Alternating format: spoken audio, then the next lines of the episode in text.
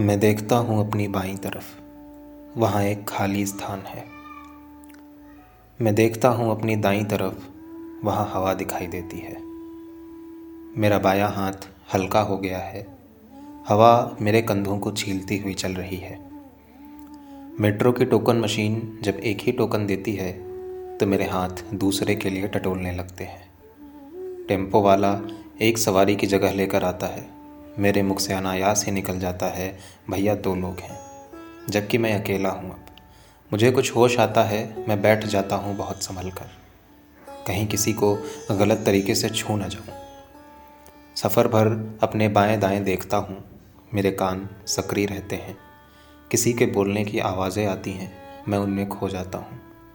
उतर कर किराया देने बढ़ता हूँ, मेरे मुख से अनायास ही निकल जाता है, भैया, दो लोग हैं मुझे फिर होश आता है।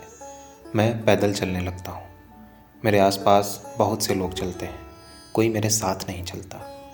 पर मेरी चाल ऐसी है कि जैसे मैं किसी के लिए जगह बनाते हुए चल रहा हूँ। मैं बार बार चलते चलते रुक जाता हूँ।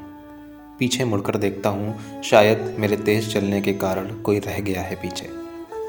प्रायः मैं दरवाज़ा खोलकर उसे पकड़े रहता हूँ कि कोई प्रवेश करेगा मुझसे पहले। लोग मुझे गुज़रते हुए देखते हैं तो मेरे बाएँ दाएँ भी देखते हैं। मेरे गुज़रने के बाद भी वे देखते रहते हैं।